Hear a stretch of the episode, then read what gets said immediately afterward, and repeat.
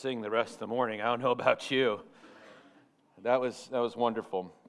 Appreciate all the time that our musicians put into this to make this a really enjoyable experience to sing together. I don't know how many of you are like me in this regard, but one of the things that I know for sure is that man's made in God's image, right? We're made in God's image. And one of the ways that I reflect God's image, I think, is that I have a pretty ingrained sense of justice and injustice. Anybody else? Mine usually comes out at a ball game. I don't know when yours comes out. Mine usually comes out at a ball game. My sense of right and wrong gets, it gets a little fired up. But it also comes out in this regard too. I look around the world around me and I see all the wrong that's being done, and seemingly it goes unchecked. Anybody else just get tired of that? And I usually turn on the news for a little bit, and it usually doesn't last for more than 4 or 5 minutes. And I find myself saying things like this, that's just so wrong, or that's not fair. And you and I, as children of God, we're waiting for all the rights or all the wrongs to be righted, aren't we? We're just waiting for it to happen. And how long are we going to have to wait? And it just seems like every day that we wait, it gets worse and worse. And yet Peter writes in 2 Peter chapter 3, the Lord is not slow to fulfill his promise. And I'm like, it sure seems kind of slow down here right now. Anybody else like that? Like, we could speed this up just a little bit, Father. But Peter goes on to say in verse 10 of 2 Peter 3, the day of the Lord will come. It's coming. The day of the Lord will come. And what we're looking at today in Luke chapter 21 is not some futuristic science fiction story, which is great because I hate science fiction. This is not some futuristic, kind of Star Wars saga, thank God. This is more of a promise of God that Jesus himself spoke in regard to and with his disciples just days before he would hang on a cross. I want you to get this in your mind, and I want you to kind of think with me in this whole setting of what's happening here. This is just days before Christ is going to die on a cross, and he is taking the time to answer this question of his disciples. When is it going to happen, and what is it going to look like? When is it going to happen, and what is it going to look like? And we take it so many times, and we try to further complicate it. And if we would just focus in on what Jesus said, it wouldn't be so complicated. So this morning, I invite you to join me in the book of Luke, chapter 21. We're going to pick up in verse 25. We're going to go through the end of the chapter. I'm like, whoa, PD, you're actually taking more than 4 verses. This is amazing. Verse 25, and there will be signs in the sun and moon and stars, and on the earth distress of nations in perplexity because of the roaring of the sea and the waves. People fainting with fear and with foreboding of what is coming on the world, for the powers of the heavens will be shaken, and then they will see the Son of Man coming in a cloud with power and great glory.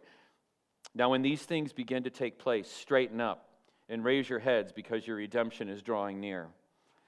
And he told them a parable. Look at the fig tree and all the trees.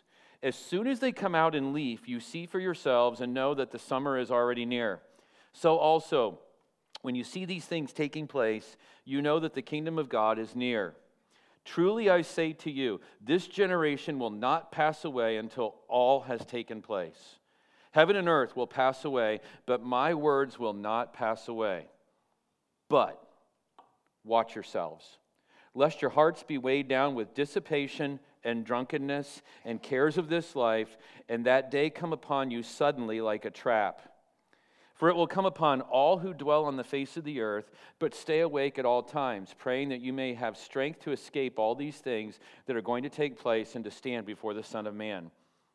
And every day he was teaching in the temple, but at night he went out and lodged on the Mount of mount called Olivet, and early in the morning all the people came to him in the temple to hear him. Father, in the moments that we have now left, direct our attention to the words of Christ, I pray.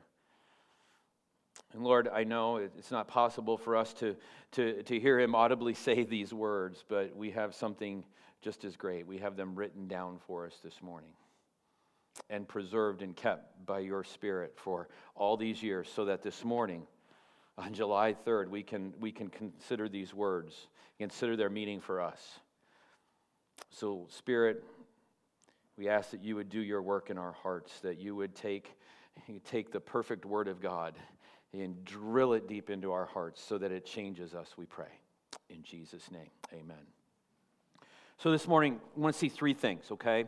Three things. We want to see Christ's prophecy specifically about his second coming. We want to see what he has to exactly say about it. Secondly, we want to see the parable that explains the timing. Remember, one of the questions that the disciples had for Jesus was, when is this going to happen? And he's going to give them a parable that explains the timing of this.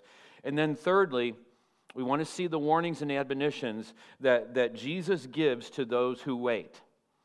We want to see those warnings and admonitions. So let's begin by looking in verses 25 through 28, Christ's prophecy concerning his return, his second coming.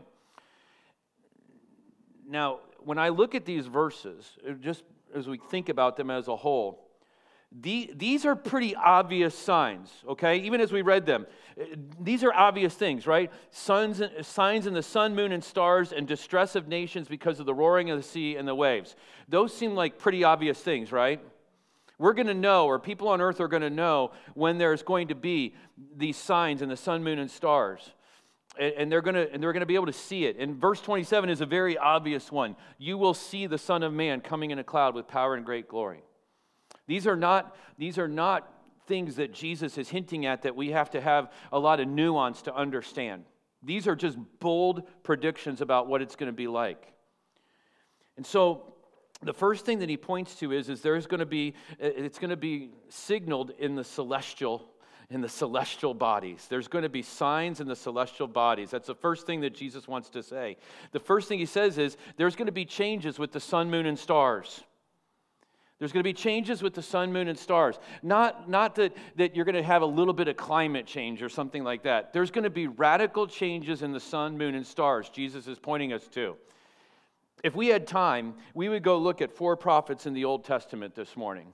The prophet Isaiah, the prophet Ezekiel, the prophet Joel, and the prophet Amos. Because they wrote at different times, and they wrote to different people, but they were also inspired by the Holy Spirit, and they all said the same thing. And what they had to talk about was the idea that the sun is going to go dark. Here's a question for you. If the sun went dark right now, do you think it would grab our attention? You think it would grab our attention? Yeah, I think it would grab our attention. I think we would notice that. Revelation chapter 6 and Revelation chapter 8 speak about the signs that are going to take place in the stars.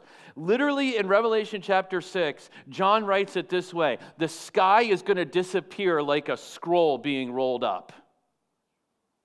Literally, the heavens as we know them, what we see out there in the atmosphere, at one point it's going to get rolled back like a scroll. And it's just going to disappear. It's going to vanish. John goes on to write about a star named Wormwood that will fall to the earth. A star that will... How many of you, whenever you see the reports, NASA always is putting out a report. This meteor is getting a little close, and this space junk might fall to the earth. And when I hear that stuff, I'm like, oh, come on. Come on.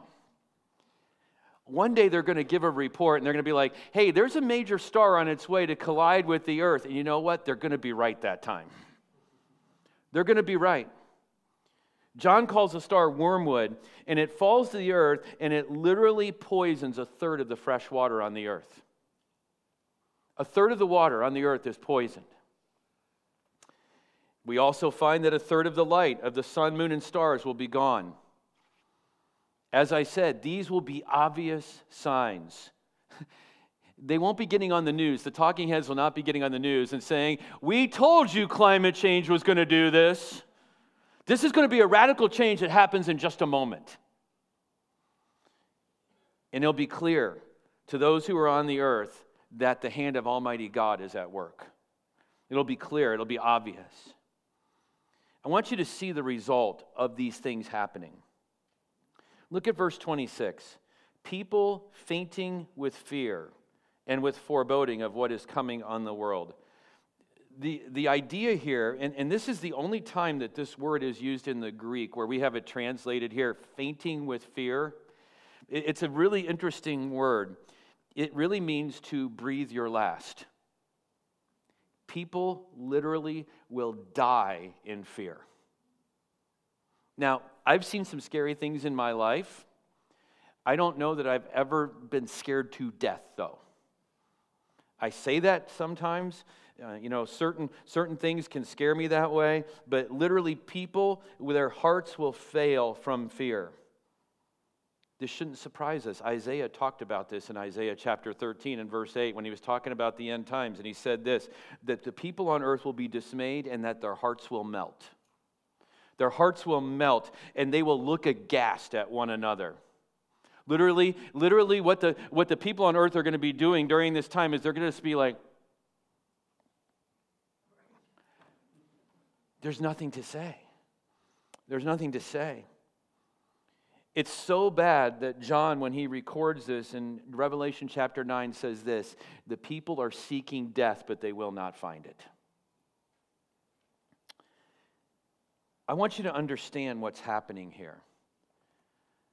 And I want you to be clear on this. God isn't just taking the earth and like saying, you know what, I'm going to play ping pong with the earth for a while because I can, because I'm God. God isn't saying, I'm tired of what's going on down there, and I'm just going to let them feel what it's like a little bit here. No, this is Almighty God who has for centuries and generation after generation held back his wrath and held back his judgment on sin. He is finally absolutely unleashing all of his fury and wrath on sin. And the thing about it is, much of the world is not going to repent. Much of the world is going to look at all of this, and they're even going to get more angry and more hardened towards God. Can you imagine? Can you imagine that? And so it's in this context, the context of verse 25 and 26, you've got all these changes happening in the sky. It's affecting the tides so much that at the end of verse 25, that people are in perplexity because of the roaring sea, the sea and the waves. It's changing everything here on this globe, and you've got people literally dying in fear. Jesus says this in verse 7, and then they will see the Son of Man coming in a cloud. Question for you. If Jesus says all the people on the earth are going to see him coming, will all the people see him coming? Will they, church? This world will see Jesus coming on a cloud. It will be witnessed. It will be seen. Clouds in the scripture are always associated with power and with glory. Don't think of fluffy white clouds. Think of angry clouds.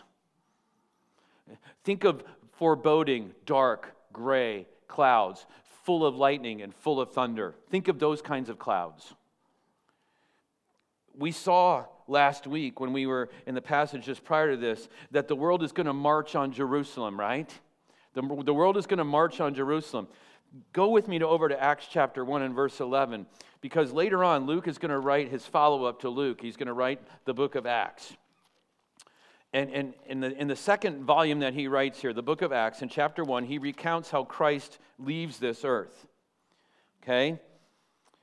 And so in verse 10 of Acts chapter 1, it says that while the disciples were gazing into heaven as he went, and imagine that, okay? You literally are there one minute with Jesus. He tells you these things. He's like, here's what I want you to do. Here's your commission. Here's your orders. You're standing there talking to Jesus. Next thing you know, he's disappeared in heaven, and you're just kind of like, where'd he go? And as they're looking up, two men stood by them in white robes. Now, in my imagination, my divine imagination, which is always right, I picture that they don't even notice the two guys standing next to them because, and all of a sudden they're like, oh, when did you guys get here?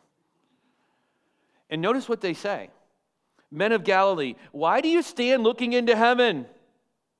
This Jesus who is taken up from you into heaven will come in the same way as you saw him go into heaven. Okay? Where is this all taking place? Well, verse 12, and they returned to Jerusalem from the mount called Olivet.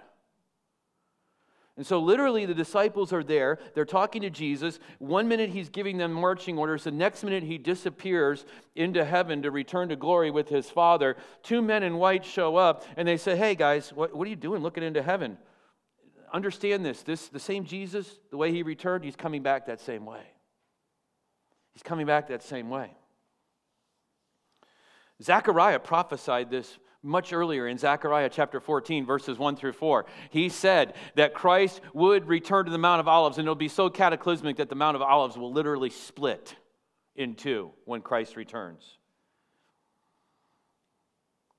John records it for us in the book of Revelation, and I want you to see it with me because John's picture is very vivid. John records for us in Revelation chapter 19. Let's turn over there this morning, and let's see what it's going to look like.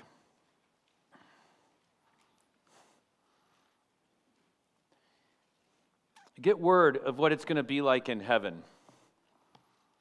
I've never gone to battle. I've never done that in my life. I've never had that experience. But I've watched a lot of movies about battle, so I've got to understand, right? Because I'm a TV pro, right? I've been in locker rooms before we've taken the floor playing basketball or something like this, and one of the last things you do in the locker room is you just kind of get everybody rallied around, right? Like, we're going to do it even though we know we're going to go out and be beaten by 40 points, right? We're going to do it tonight, yeah, right? I want you to see the rally that takes place in heaven. Verse 1 of chapter 19, and this I heard, what seemed to be the loud voice of a great multitude in heaven crying out, Hallelujah! Salvation and glory and power belong to our God, for his judgments are true and just, for he has judged the great prostitute who corrupted the earth with her immorality, as avenged on her the blood of his servants. And once more they cried out, Hallelujah! And the smoke from her goes up forever and ever. And then we have a picture of what has been taking place in heaven, the marriage supper of the Lamb in verses 6 through 10. That's where the church will literally sit down at a meal with Christ. What we did this morning is just a foretaste of what we will do in his presence with him. But I want you to see verse 11 through the end of the chapter. John, as he's witnessing these events, okay? John sees these events before they actually take place, but he is being shown these events, and he has been told, write this down. I want the world to know this. Then I saw heaven opened, and behold, a white horse. The one sitting on it is called Faithful and True, and in righteousness he judges and makes war. This is a different kind of entrance to earth than we've seen with Jesus. The first time Jesus came very quietly, didn't he? He didn't come to make war. He came to make peace, didn't he? He came to lay down his life so that we can be at peace with God. Now he's coming to make war. Verse 12, this is not a little infant that's laying in a manger. His eyes are like a flame of fire, and on his head are many diadems, many crowns, signifying his power and authority. And he has a name written that no one knows but himself. He is clothed in a robe dipped in blood, not his own blood. It's the blood of where he's been judging already. It's the blood that is splashed up on him. He's clothed in a robe dipped in blood, and the name by which he is called is the Word of God. Okay, if you had any wonder about who this is, if you wondered if this was Jesus or not, think back to John's gospel. And in John chapter 1 and verse 1, we read this verse. In the beginning was the what? The Word. Who is the Word? It's Christ. It's Christ. And so John says he's called the Word of God. But it's not just Jesus alone on a white horse. Continue on. And the armies of heaven, arrayed in fine linen, pure and white, were following him on white horses. Who are the ones in heaven who are arrayed in white? White is a symbol of purity and righteousness. Who are the ones in heaven who are clothed in this purity? It's the believers from all the ages. And they too are mounted on white horses. But the attention isn't on this great army. You know, in our view of war, whoever has the bigger army wins, right? Right? Usually we like I don't want to go to a fight with only 5 if the other team or whatever the other group has 25, okay? It doesn't matter about the armies of heaven, and John focuses on verse 15. From his mouth comes a sharp sword with which to strike down the nations, and he will rule them with a rod of iron. He will tread the winepress of the fury of the wrath of God the Almighty. And on his robe and on his thigh he has a name written, King of Kings and Lord of Lords. Then I saw an angel standing in the sun, and with a loud voice he called to all the birds that fly directly overhead, Come, gather for the great supper of God, to eat the flesh of kings, the flesh of captains, the flesh of mighty men, the flesh of horses, the flesh of their riders, the flesh of all men, both free and slave, both great, small and great. In other words, every class of person on this earth is going to be bird food. Right? And I saw the beast and the kings of the earth with their armies gathered to make war against him who was sitting on the horse and against his army. And the beast was captured, and with it the false prophet, who in its presence had done the signs by which he deceived those who had received the mark of the beast and those who worshipped its image. These two were thrown alive into the lake of fire that burns with sulfur, and the rest were slain by the sword that came from the mouth of him who was sitting on the horse, and all the birds were gorged with their flesh. When Jesus talks about they will all see me, in Luke chapter 21, they're not just going to see him, they're going to feel the wrath of God that comes directly from his mouth. Comes directly from his mouth. When Christ comes, it'll be too late for this earth. There'll be no, I should have rethought things, I should have done things differently. What's interesting, and we don't have time to look at it now, though, is even during that 7-year tribulation period, the earth will have plenty of opportunities to be warned. There will be plenty of opportunities to be warned. There will be 2 evangelists who will appear on the scene, and they will do amazing things. There will be 144,000 witnesses who will go all over the earth, and they will testify to the greatness of Christ. Here's what I know.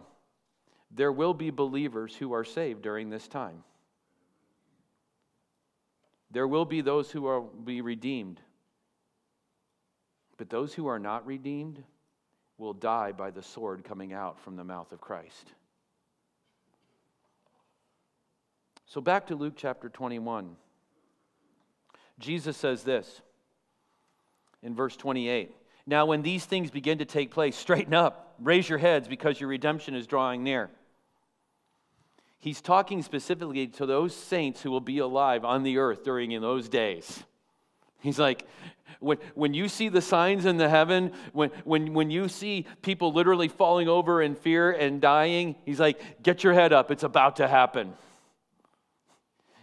Normally, in those situations, if you know something big's about to go down, what do we tell people? Get your head what? Put your head down. Stay low. Jesus is like, no, get your head up and witness this. I'm about to return. I'm about to rescue you.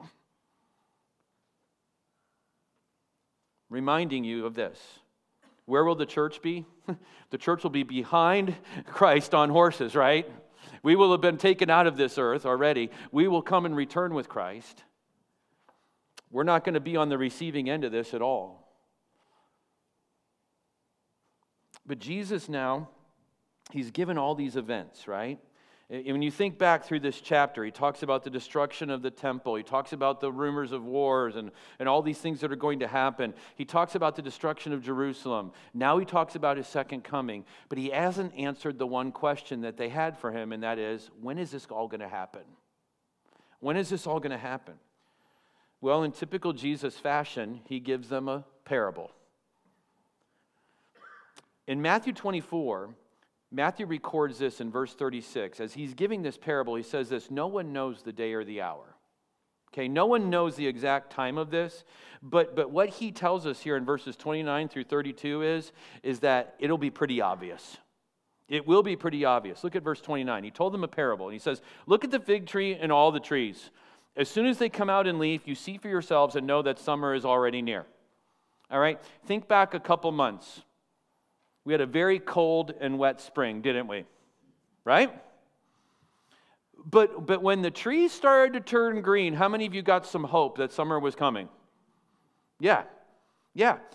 Because we know when the leaves start to come on the trees, we know what's coming next. And what Jesus is saying is this, you're going to know. He says in verse 31, so also when you see these things taking place, you know that the kingdom of God is near. Let me ask you a question as we look back over this chapter. Has the temple already been destroyed once? Has it? Yeah, it has. Do we see even now in our lifetime nation rising against nation, kingdom against kingdom? Are we seeing that? Are we seeing precursors of what it's going to be like to have famine and pestilence all over the earth? Do we see it in regional areas? Yeah. Do we even see things in the heavens that scare us a little bit now? And it's not just Elon Musk's satellites. Do we see things that happen up there? Yeah. Do we see how Jerusalem and how Israel is hated by the nations? So understand this. Verse 31, Jesus is saying, when you start to see this stuff ramp up, know that the kingdom of God is near. Can I say this to us this morning? I'm not going to predict a time because that would be absolutely foolishness. But I can tell you this, the return of Christ is near. It's near. It's near.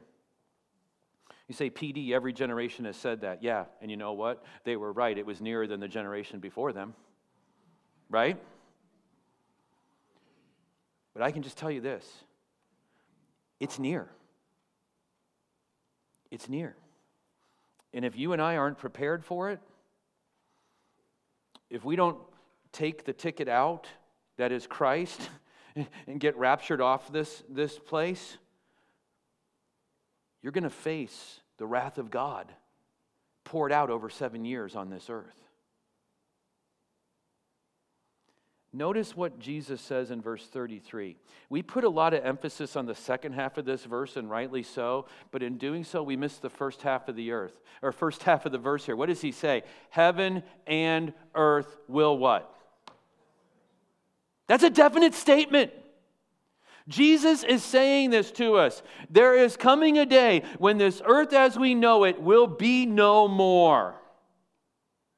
The heavens will be not anymore. It's going to all go away. Peter talks about it in the passage I alluded to. Turn with me to 1 Peter chapter 3.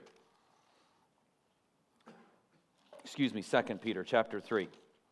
2 Peter chapter 3.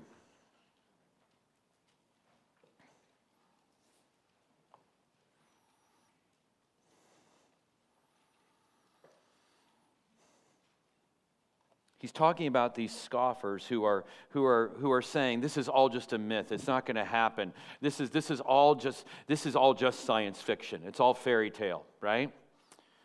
Verse 4 of 2 Peter 3, they will say, where is the promise of his coming? For ever since the fathers fell asleep, all things are continuing as they were from the beginning of creation. And in a way, can't we all say that? Nothing has really changed on this earth, right? We're just rolling along, right? Verse 5, for they deliberately overlooked this fact, that the heavens existed long ago, and the earth was formed out of water and through water by the word of God, and that by means of these, the world when it existed, was deluged with water and perished. In other words, what Peter is saying this, to say that God is not going to judge this earth is just as stupid as the people who lived in the days of Noah. Right?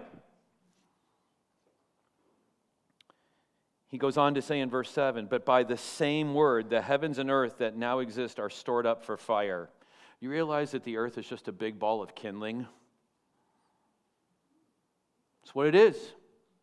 It's just a big ball of kindling, being kept until the day of judgment and destruction of the ungodly. But do not overlook this one fact, beloved, that with the Lord, one day is as 1,000 years, and 1,000 years is one day. The Lord is not slow to fulfill his promise, as some men count slowness, but is patient towards you, not wishing that any should perish, but that all should reach repentance. There's the grace of God right there, right? There's the grace of God. But then Peter says, but the day of the Lord will come. It will come like a thief. You ever been robbed before? How many of you ever been robbed? We were first married, we got robbed. We had our house broken into. There is nothing more paralyzing and violating than walking into your house and realizing that someone just came through the door before you, and they left their greasy handprints going up your stairs, up to your bedroom, on the wall, and they totally tossed your bedroom and they stole your wife's jewelry. That's kind of just violating, isn't it? I would have been more prepared if he would have called me ahead of time and said, by the way, I'm going to be robbing you in 2 hours. Right? I'd been ready for him. Thieves don't announce when they're coming. Thieves always come at the wrong time. Have you figured that out? Thieves never come at the right time. And he says this, the day of the Lord will come like a thief, and then the heavens will pass away with a roar. The heavenly bodies will be burned up and dissolved, and the earth and the works that are done on it will be exposed. You see the three things that he says there?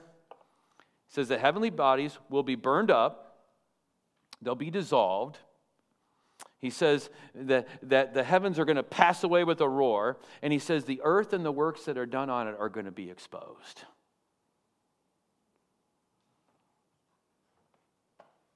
What do you suppose he means by that? Well, I don't think we have to think hard about this. All of the evil that has been done and has been covered up and has been shrouded and that seemingly has gone away and all these things that are great mysteries to us will one day all be exposed and brought to light in God's judgment. And so then he goes on to say, since all these things are thus to be dissolved, what sort of people ought you to be in lives of holiness and godliness? The earth's going to be destroyed. And what Peter talks about in 2 Peter chapter 3 is going to take place. It's going to take place in the timeline of things. It's going to take place after the 1,000-year reign of Christ is when that's going to take place. But it's all going away. But Peter gives us admonitions, and he does so because it was modeled to him to give an admonition. And I want you to see the admonition that Jesus gives back in Luke chapter 21. So, Jesus has answered the disciples' questions, and he gives them an admonition. And we would be wise to sit up and wake up and take note of these admonitions right now. Okay? Are you locked in with me? We got 10 minutes left. You locked in? Because this is really important stuff here, what Jesus says. Look at verse 34. What is the typical Christian's tendency? Who do we tend to look out after? Do we tend to look out for ourselves, or do we look at other brothers and sisters in Christ? We typically look at others, don't we? Pastor, do you know what so-and-so has been doing? Are you aware that sister so-and-so is... Why don't we like to look at ourselves? Because we don't like what we see in our hearts. Let's be honest, right? So if I don't like what I see in my heart, it's better if I focus on your heart. And if I focus on your heart, I can find things in your heart that's worse than my heart every time, right? Jesus says this to his disciples, you watch yourselves. And he points out three traps. Okay, who's speaking here, church? Everybody look up here. Who's speaking here? Is this PD's list? Or is this Jesus' list? Okay, because this might be a thing where like, well, PD, you know the holiday is tomorrow, and you're just railing on us here about these things that we might do. No, this is Jesus' list. Notice what he says. Watch yourselves, lest your hearts be weighed down with three things. Do you see them there? With dissipation. What's the second one? Drunkenness. And what's the third one? Cares of life. Cares of life. There's a lot of things that Jesus could have pointed to, right?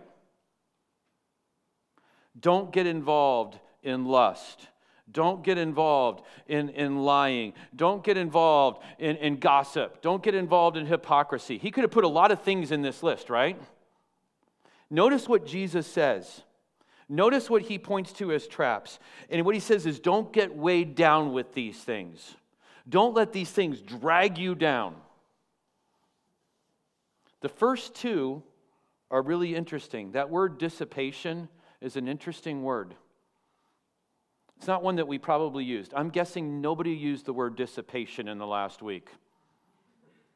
Am I right? You know what it is? Some of you know what it feels like or have experienced it in your life. As soon as I say it, you're going to be like, oh, yeah. Dissipation is the nausea that comes when you get drunk. I heard that. Some of us know what that feels like, right? Jesus says, don't try to drown your sorrows in the end here. And then he says, number two, drunkenness.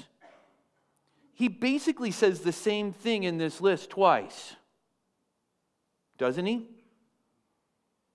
Two of the three deal with being controlled by alcohol. And I have to ask myself when I'm reading this, Jesus, why are you picking on these two? And I only can come back to this because it's a real thing. Because it's a real thing. We live in a world where people are trying to hide the fact and hide themselves from the fact that God is judging them. And what's the quickest way for them to numb their senses to that? What is it, church? A good buzz will get you numb to it, right? And then the third thing he says is this: the worries of this life, the issues, the temptations, the things that we place importance on, the things that truly crowd out what truly matters. And every one of us is guilty of allowing one of these or more of these three, or more of these, one or two or more of these three things, to crowd out the fact that Christ is returning and our seriousness about it.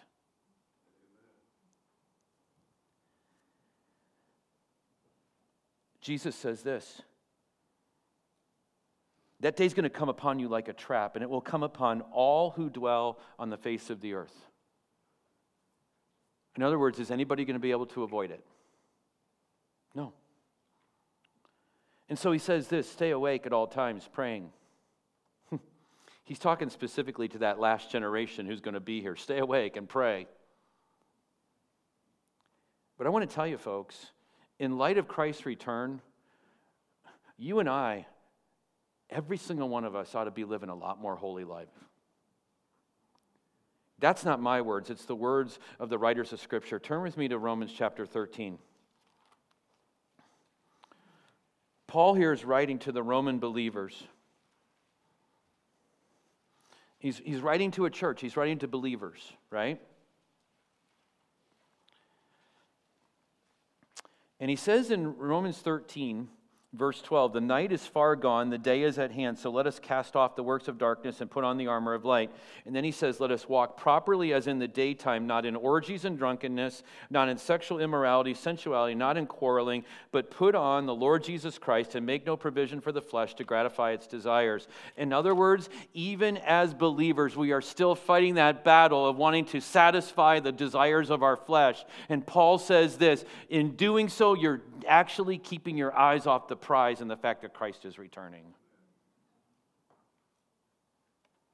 Go with me to 1 John chapter 2. 1 John chapter 2. By the way, did you hear Pastor Dan say that if you drink, you're sinning? Did you hear me say that, church? What did Jesus say? What was it that he specifically condemned? Drunkenness and the nausea that comes with it, right? But you also hear Pastor Dan say this, what's the one guaranteed way to know that you'll never get drunk, church? What's the one guaranteed way? Okay. You just said that because tomorrow's the 4th. Some of you got to go to work on Tuesday. I only work 1 or 2 days a week, so you know what? 1 John chapter 2, here's what John has to say. Look at verse 28. And now, little children, abide in him, abide in Christ, so that when he appears, we may have confidence and not shrink from him in shame at his coming. Think about it. Are there some things, I know in my own heart, there are some things that I have allowed my mind to do. There are some things that I've actually done that if Christ were to return and I was doing those things, I would be desperately ashamed. I'd be like the little kid. Maybe you have a kid like this, that when they do something wrong, they just disappear and they're in the corner. And then when you come in the room, they just look like this. Yeah. Why? Shame. The way to not be ashamed is to not do shameful things. Do you hear what I said? The way to not be ashamed when Christ returns is to not be involved in doing shameful things. It's to turn from those shameful things and to confess them for what they are, their sin, and claim the fact that they were judged in Christ on the cross and not participate in those things anymore. But let's be honest. There are so many things that compete for our thinking, that compete for our attention, that compete for our affection. Are there not? There's so many temptations out there. There's dreams that we all have. There's circumstances. There's problems. There's events. There's plans. There's appointments. And I could go on with this list. There are so many things that are competing for our attention. And before you know it, you can go a week, and then you can go a month, and then you can go a year, and then you can go a decade, and you haven't even really given any thought to the fact that Christ is returning. And all these things crowd out certain realities that are true. Pastor Andy began with some realities that are true. I want to end with the service with some realities that are true, and I want you to understand this. Number one, Christ will return. He's going to return. That's a reality. Mark it down. Secondly, God will judge and he will act justly. The wrongs will be settled.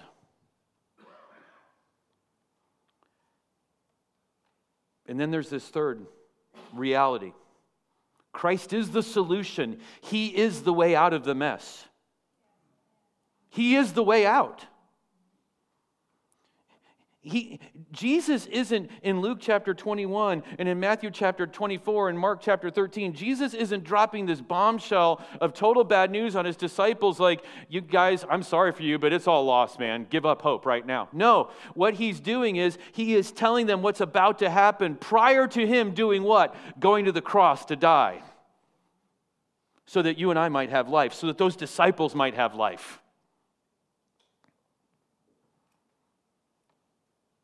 And all this other stuff that we get involved in, bills and jobs and all this stuff that you got to have to live, I understand that, but all this stuff is nothing more than a distraction away from the realities that Christ is going to return. And we need to be ready. Not only do we need to be ready, but we need to be working hard that our family's ready. Is your family ready? Are your neighbors ready? How about your coworkers? Are they ready? How about the people you spend time with that you call your friends? Are they ready? When is the time to prepare? They always say this. I love this. It's usually after a major storm hits our country, and then they do this PSA announcement. The time to prepare is when? No dip, Sherlock. The time to prepare is when? Prior to, right? God in his mercy Jesus in his grace has taken the time, and God has recorded it in Scripture to tell us all about his return. And at the end of this, he says, be prepared, be ready. Be ready. The time to be prepared is now. What's our one hope? It's Christ. Christ is our hope in life and death. What can wash away our sins? I think we sang that this morning, didn't we? I'm going to pray, and I think can we sing that again? Yeah, let's do that. Can you do it as well as you guys did it the first time? I was tapping my foot and everything, man. It was awesome. Father, you love us enough to warn us. You love us enough to tell us how this is going to all play out. None of us wants to think about this earth being burned up and destroyed. None of us wants to think about the fact that if we're not in Christ, we're going to be judged for our sins. But we need to hear it. We need to be punched in the face with it. For those of us in this room who are not prepared, I pray that today would be the day that they prepare. For those of us in this room, though, who are prepared, forgive us for doing everything but focusing on your return. Forgive us for getting so wrapped up with the cares of this world, for trying to numb our senses to the fact that Christ is returning. May we be those who are ready. May we be ready when Christ comes to gather the church. And there's a blow of a trumpet and a great cry of command. May we be those who are like, yes, I'm ready. That can only be through your power and your working in our hearts. And may it be so, we pray. In Jesus' name, amen.